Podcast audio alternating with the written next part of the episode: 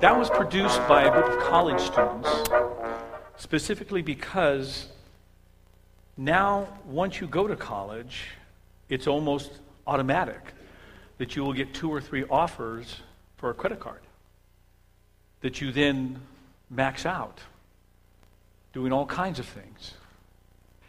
And so many students are now graduating or attempting to graduate, not just with student loan debt, but with thousands of dollars of credit card debt. How old were you when you got your first credit card? Just curious. 18? I, I had kids. I, was, I didn't get my first credit card till I was an adult and I had kids because growing up, and I'll show this to you in just a second, as a matter of fact, nobody used credit cards when I was growing up in the 60s. It just didn't happen.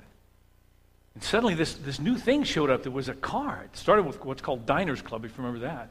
And the next thing you know, all these cards, and you could just charge things. It's amazing. There's a reason. We'll get to all that.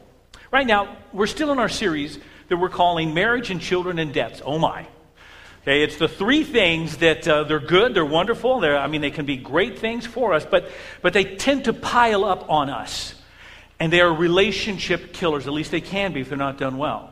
We started in January, and so we started by looking at marriage. Do you remember what we found out about marriage? Okay, marriage, and here it is in your sermon notes. Marriage is the mystical covenant where our Father unites two people, a man and a woman, back into one. Remember? Let's go all the way back. Adam is created. When he creates, when God creates Eve, he doesn't create her out of the same type of stuff.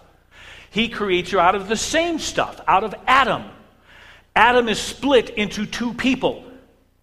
Marriage is that mystical union when God takes these two people and he doesn't do this. It's not a contract. He does this. And I get to be part of it. That's one of the fun things I get to do as a pastor. I get to be there that moment that God says, Let me take these two people and I'm going to do this. And I'm going to turn you back into one whole person. And if you are in a good marriage, the two of you make one whole person. That's the way it's designed to be. That's why ripping it apart is so painful. It's not just two people going their own way, it's something that God did mystically that we have to rip apart. Then, after we were done with that, we took a look at kids. And this is what we really, we talked lots about kids, just finished it last week. Our children are not our property, they are our primary ministry privilege. Our children do not belong to us. We are raising them for the Lord Jesus Christ. They belong to God. He is the author of all life. We have the awesome ministry privilege of working in their lives and teaching them and loving them and sharing. And it's our primary ministry privilege.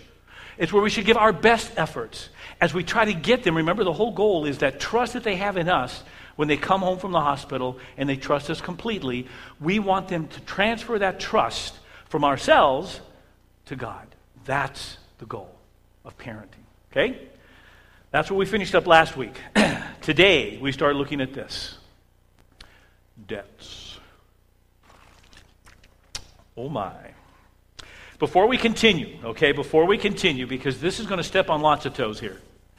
Before we continue, you have to remember something we talked about the very first Sunday we got into this series, which was the second Sunday in January, and it's simply this.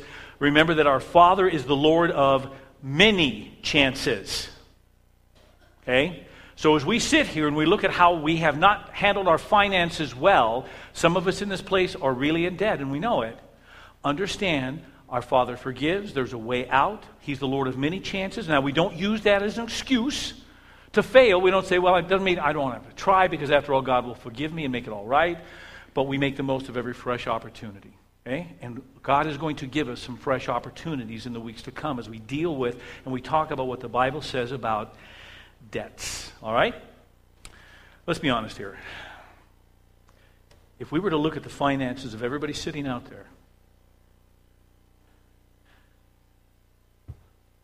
some, many, maybe even most, would be a mess. Living paycheck to paycheck. Sometimes not even doing that, sometimes having to go out and get payday loans just to pay the bills, just to survive. Credit cards maxed out. Keep looking for a new credit card because yours are maxed out. Borrowing from one place to make the payment someplace else. owing more than we make.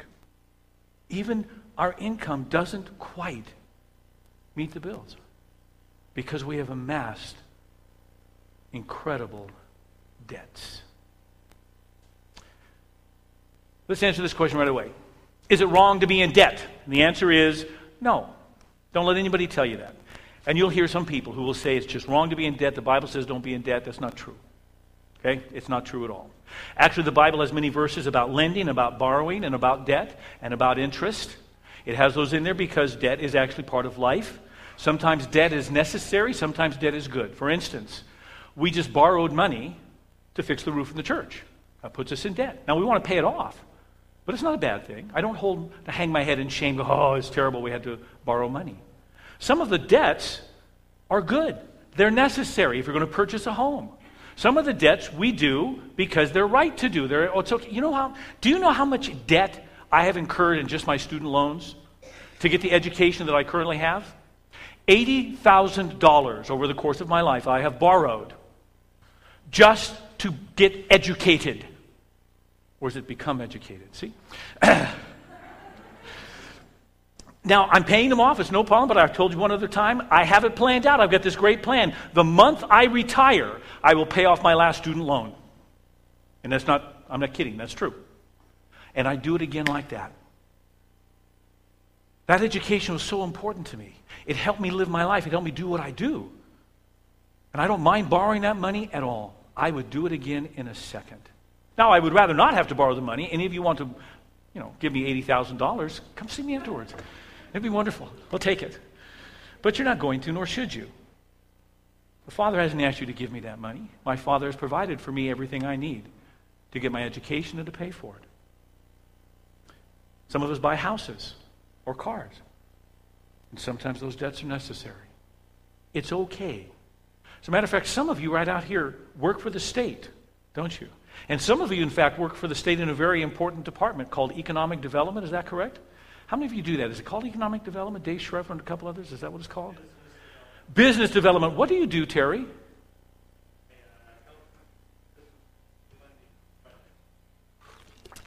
When you say get funding for projects, what do you mean? Usually it's borrowing it. Yeah. In other words, we want businesses to do well in the state of Oregon because if they do well, they hire employees. And so the state of Oregon is actually loaning money to businesses so that they can do. Please, don't let anybody tell you that debt is wrong. Sometimes debt can be a good thing, without a doubt. However, remember this our goal should be to own everything we have and to be debt free. To make interest, not pay it. You actually have a decision to make when you're young. I made the wrong decision. Hopefully, if you're young, you'll make a better decision. You can be the type of person who pays interest, you can be the type of person who makes interest. I made the wrong decision. I've been the type of person who has paid interest my whole life. Now, it's okay. Don't feel sorry for me. God is blessed. We're fine. We've got a great plan. Our Father's doing everything. So I'm not crying. I'm just telling you as I look back to go, you know, I have paid thousands and thousands and maybe tens of thousands of dollars that I didn't really need to do. Some bankers got it. And I could have done it differently.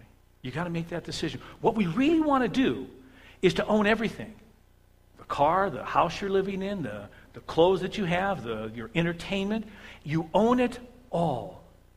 And you're not in debt at all. That's the goal. It's not wrong to be in debt, but it is better if you're not in debt. In fact, by the way, in the Old Testament, our Father made this promise to the nation of Israel that if they followed his way, that if they did what he told them to do, that if they followed him as Lord, they would never be in debt. Take a look at this passage right here. The Lord will open the heavens, the storehouse of his bounty, to send rain on your land in season and to bless all the work of your hands.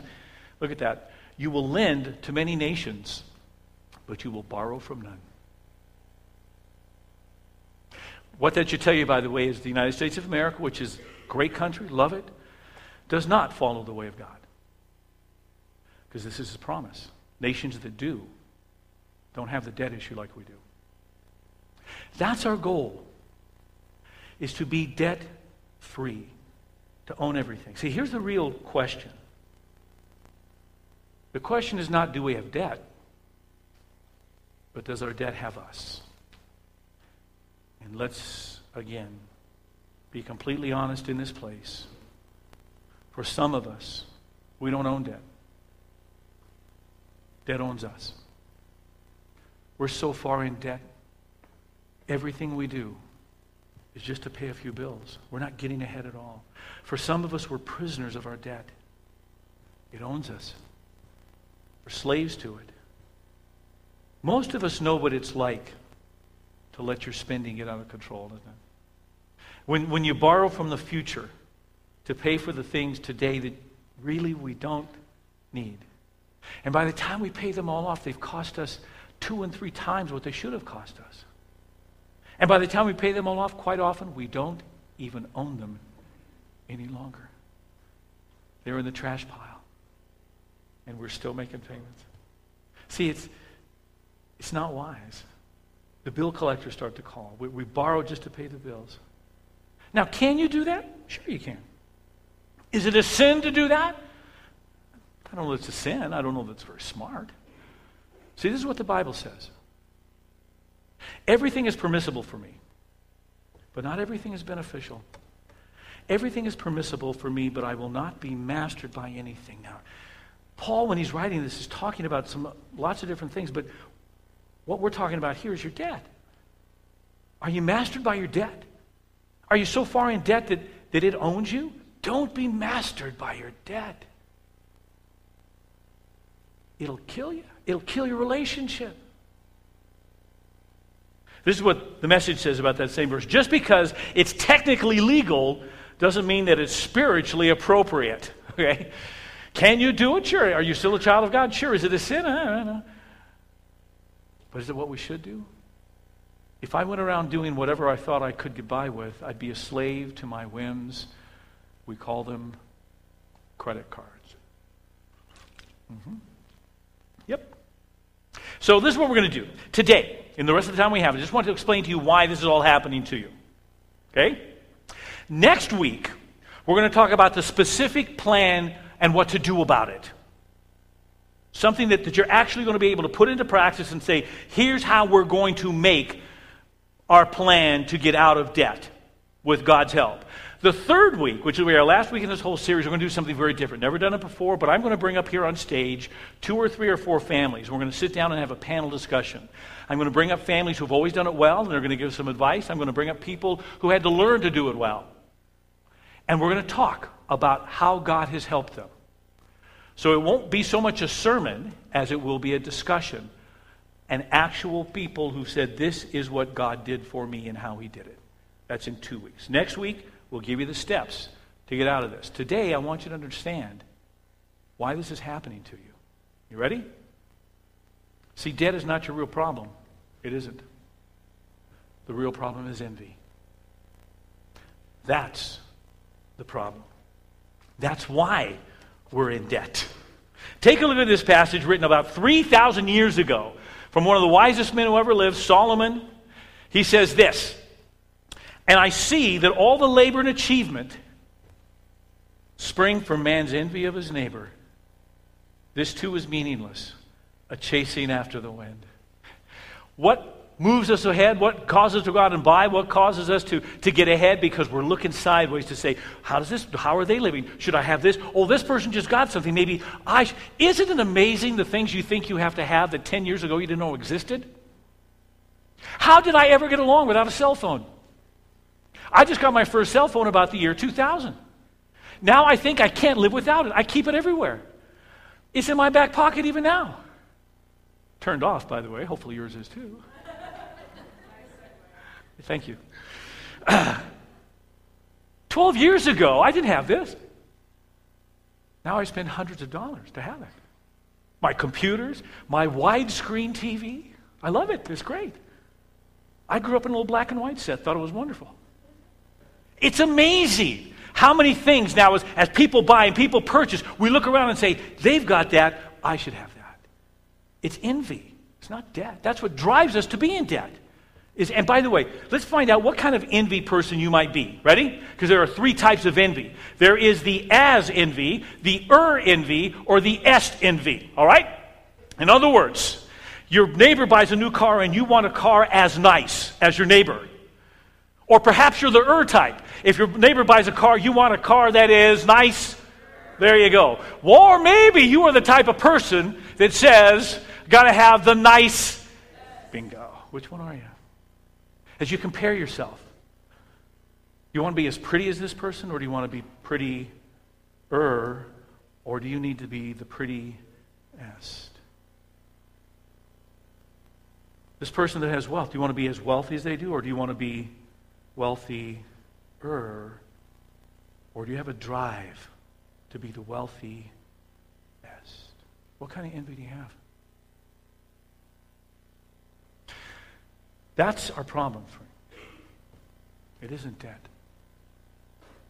You're in debt, and I'm in debt because of envy. And dealing with debt won't solve the problem. Not if we're driven by envy. Not if we're driven to, to gain and achieve what everybody else around us has. We will always be in debt. The solution is here. Ready? the solution we call godly contentment. Now, I need to explain when we say godly contentment. I don't mean that whatever you have, that's all you're going to get. What I mean is you're satisfied with whatever God brings you without having to go and force your way for something else. Look at this passage. But godliness with contentment is great gain. For we brought nothing into this world, and we can take nothing out of it. But if we have food and clothing, we will be content with that. Stop. Can you really say that? I don't know that I can yet. I hope your pastor, it's okay if I confess to you. I don't know that I can say, Father, as long as I have food and clothing, I'm, that I'm content. I don't know. I don't need as much as I used to think I need, but wow, that's quite a statement. People who want to get rich fall into temptation and a trap. And into many foolish and harmful desires that plunge men into ruin and destruction. For the love of money is a root of all kinds of evil.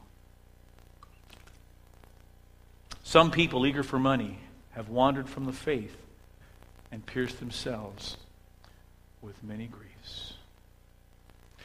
He says, You know what? There is just a peace about being content. Now, does this mean that we don't work and, and do a little bit better and achieve? Of course you do.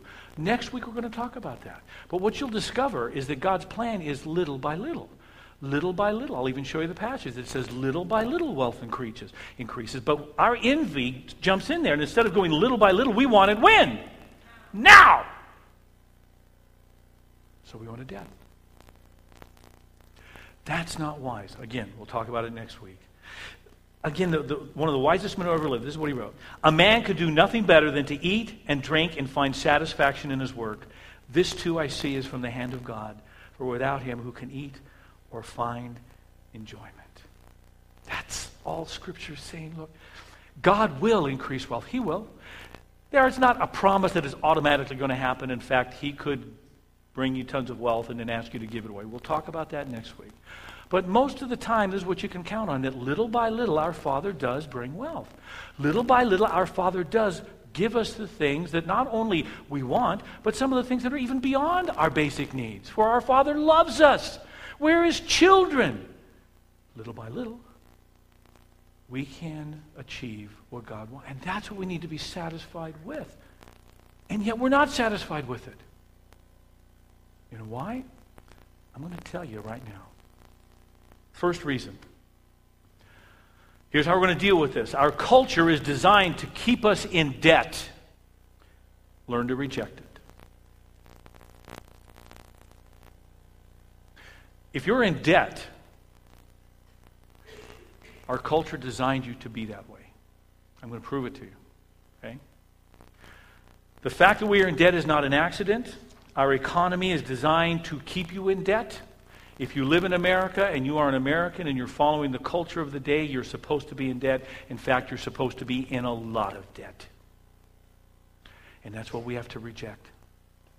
Our very culture says to us borrow, borrow, borrow, spend, spend, spend, gain, gain, gain. We're surrounded by it. We are far more influenced by it than you can possibly imagine. That's why Scripture says this Do not love the world or anything of the world. If anyone loves the world, the love of the Father is not in him. For everything in the world, the cravings of the sinful mind, the lust of his eyes, the boasting of what he has done, comes not from the Father, but from the world. That's our society. It's where we live. When we leave this place, we're going to go out there. You will be bombarded by it all the time. Gain, gain, keep up, buy, go into debt, charge this. You got to have this. Our culture is designed that way. Did you think that the way that you reject the culture is by, you know, it used to be when I grew up in the holiness church, it was about, well, I don't smoke and I don't drink. See, that's I've rejected the culture. When in fact, the culture was seeping itself right into my very heart. And it wasn't about drinking and smoking because those things don't mean anything now. What it means is that culture is coming in saying, Doug, you've got to borrow. You got to be in debt. You got to keep up. You got to buy. You got to get this. And I bought it. Scripture says this religion that, our, that God our Father accepts as pure and faultless is this to look after orphans and widows in their distress and to keep oneself from being polluted by the world.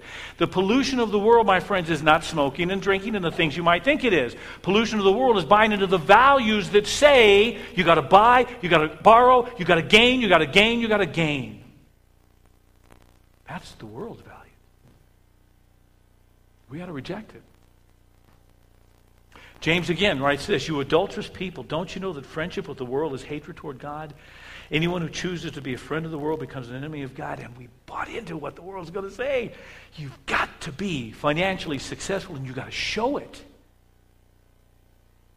Because those are the really good people.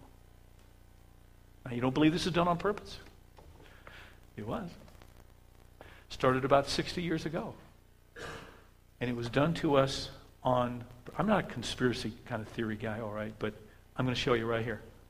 See, prior to World War II, we were a nation of producers. We, we weren't consumers nearly as much as we produced things. In fact, we produced so much that we used to send it overseas. We couldn't even use it all here. After World War II, that changed. So I'm going to show you a few quotes here. There's a purpose for it, don't worry. Watch this. Because our factories were so productive after World War II, they could produce tons of stuff that nobody else could buy, and so they turned to the American consumer and said, you know what? You're going to buy it. President Eisenhower, Council of Economic Advisor, his chairman said this The American economy's ultimate purpose is to produce more consumer goods. That's its job. To make things that you're going to buy. And if you don't have the money to buy them, guess what? Will loan it to you at a good interest rate. There was an economist. His name is Victor Lebow, and this is what he said. This is 1955. See if this didn't happen. Ready? See if this doesn't describe. In 1955, this was not true. In the year 2012, it's absolutely true. Look at this. Our enormously productive economy demands that we make consumption our way of life, that we convert the buying and the use of goods into rituals, that we seek our spiritual satisfaction, our ego satisfaction in consumption. Move on. We need things consumed, burned up, worn out, replaced, and discarded at an ever increasing rate. It happened on purpose. The world in which we live, the society in which we live, the economy in which we live was done. I want to show you a couple more things. We'll move on. Don't worry. But this is important that you know this stuff. Okay? Let me show you what's happened since that time. Let's go to the next one. I think it's a graph, isn't it? Okay. You see this little graph here? I just want to show you. This is our trade deficit. In other words, it used to be a time that we produced so much stuff in America that we couldn't use it all. We sent it overseas. That's those little blue dots right there in 1960. But notice it went down in 1970, 1975 was the year. 1975, we stopped producing enough products. We had to import them. Now we consume so many products here in America. We have to bring in hundreds of billions of dollars every year just to meet the need of our consumption. How do you pay for all of that? Well, watch this credit card debt. In 1967, my parents didn't have credit cards, by the way. Anytime we went out, they wrote a check. Either paid cash or wrote a check. Okay? I grew up in the 60s. 67, just to let you know, I was, uh, what, 13 years old. Just, you can do the math. Middle school. Credit card debt was 1.4 billion. 10 years later, 39 billion. 10 years later, 169. 1997, 55. Five years ago, it was $972 billion. Outstanding debt. That's $972 billion of things that consumers here in America purchased that they couldn't pay for. I have some of that debt, as do most of you. The point? The culture in which we live set us up for this. It's not an accident. We're supposed to borrow. What would happen if all of the consumers in America stopped borrowing and just were satisfied with what they have? Let me ask that again. What would happen if all the consumers in America stopped borrowing and buying and were just satisfied with what would happen to our economy? We would crash. Sure. Why is it that we fall for this? Well, here we go, guys. Now, next week, I tell you, I'm going to lay it out for you how we're going to get out of it. Why do we fall for this? Here it is. Our natures are corrupted by envy, and you have to learn to overcome it. Our culture is designed to keep us in debt. You got to reject it. God is not asking us to live in that kind of debt. God does not call us to amass those kinds of debt. God, as you will see next week, is calling us to little by little increase wealth. But our culture says, buy, buy, buy. And we fall for it. And that's because our natures are so broken. They're corrupted by envy. And you got over it. Remember, it's not your debt. Debt isn't the problem. It's the envy that we have. That's the issue. That's the problem. This is what Solomon observed 3,000 years ago. He said this Whoever loves money never has money enough. Whoever loves wealth is never satisfied with his income. This too is meaningless. As goods increase, so do those who consume them. And what benefit are they to the owner except to feast his eyes on them? Have you noticed this at work in your own life? You, you, you gain, and you think you'll be satisfied, and you get it and then you want more.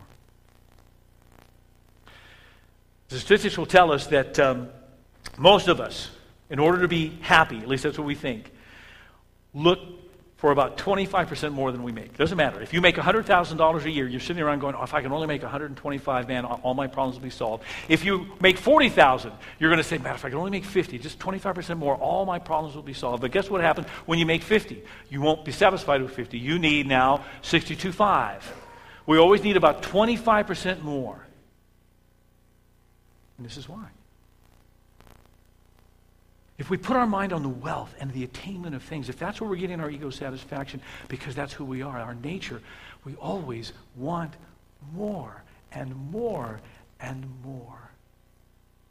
Peter writes about the same thing in, in the New Testament. He says this Dear friends, I urge you as aliens and strangers in the world to abstain from sinful desires which war against your souls. Oh, man.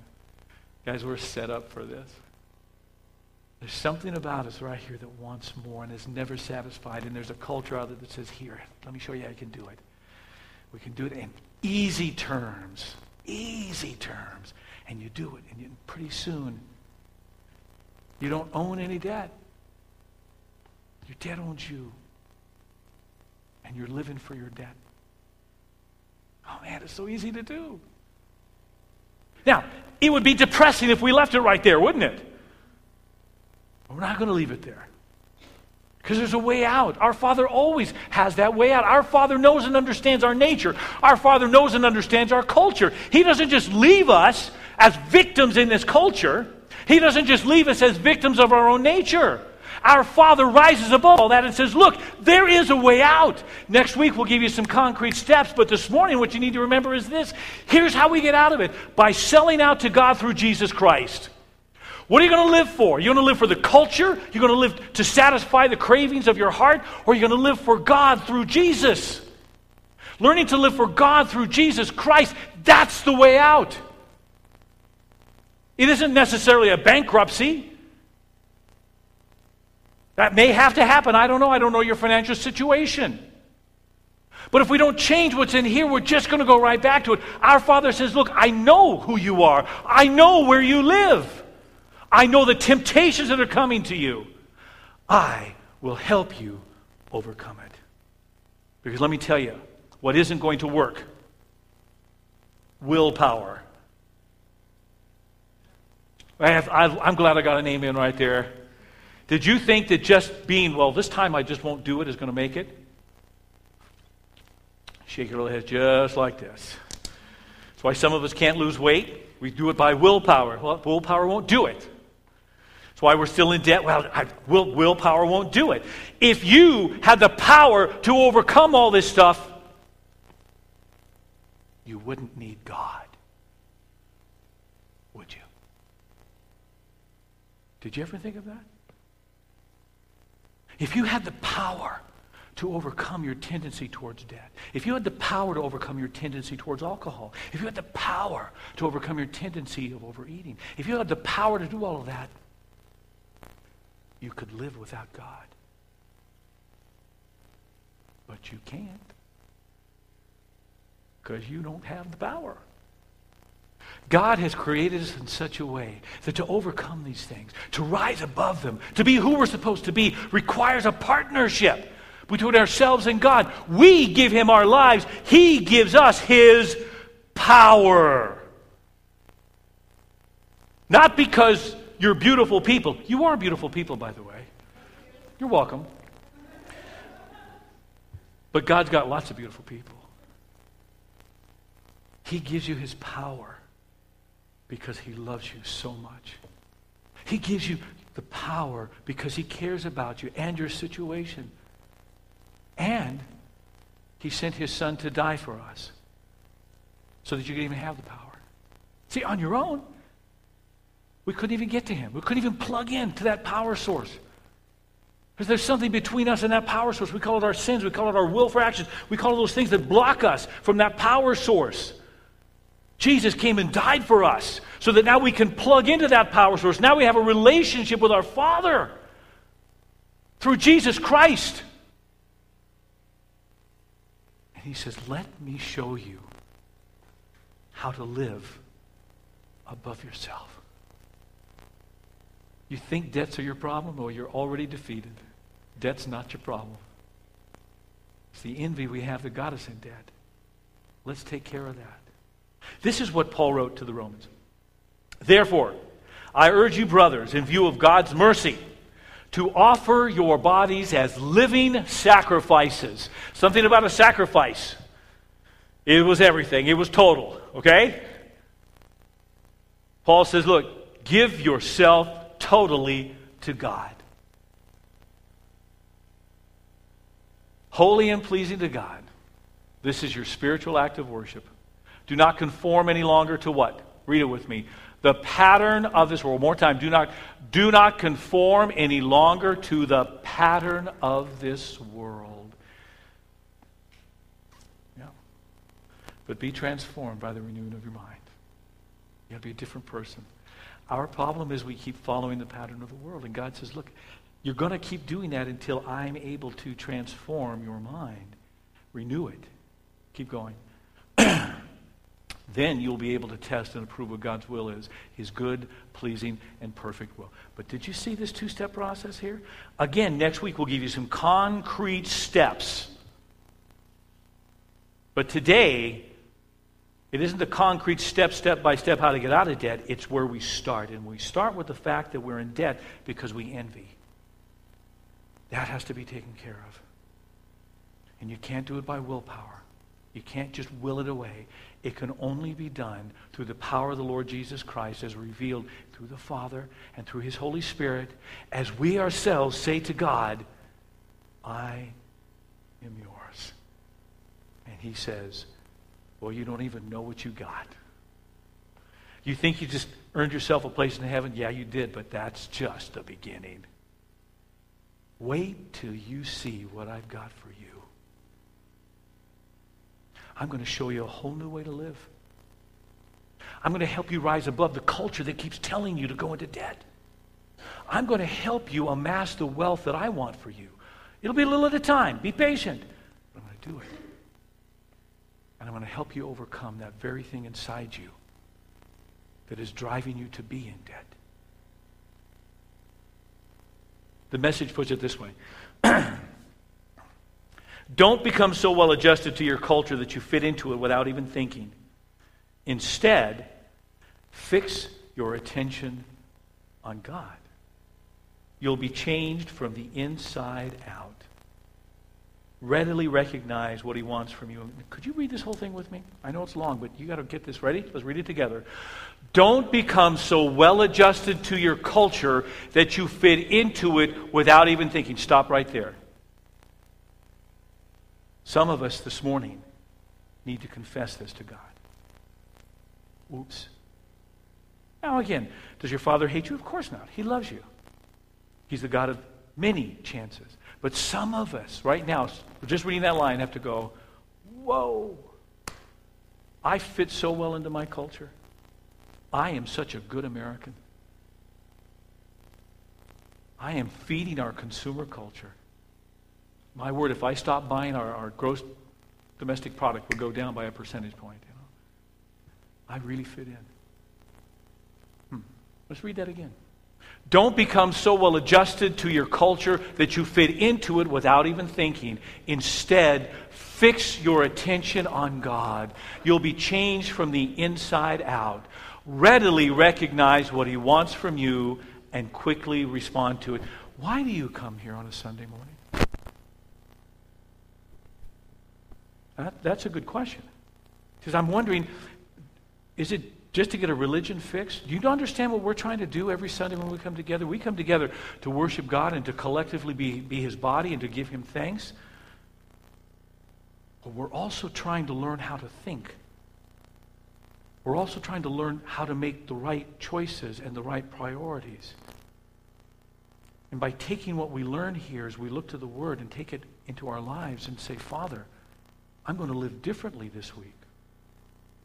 Maybe not radically different, because very few of us can make those radical changes, but a little different until you become the very center of my life.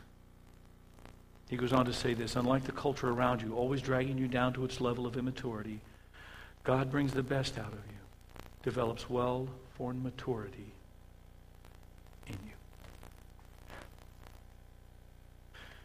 You probably came in here right thinking that the problem you have in your life is you're in debt. It's not your problem. Now, that can be taken care of. That's just money. Next week, we'll even tell you how to get out of it. We have people in this church who are financial planners who can help you do that. We have people right now, and I know them, and they would be willing to work alongside you and help you lay out a plan to get out of debt. It can be done. It can be done. It can be done. Our Father, we're talking money. That's nothing to our Father. He's got it all.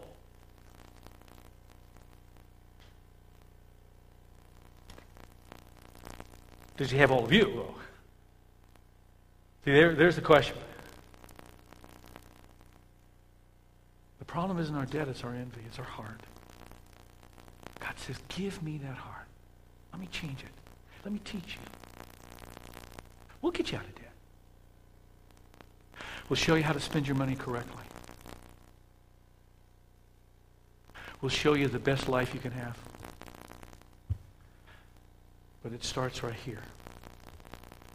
When through Jesus Christ we say, Father, I'm yours. Lord, thank you.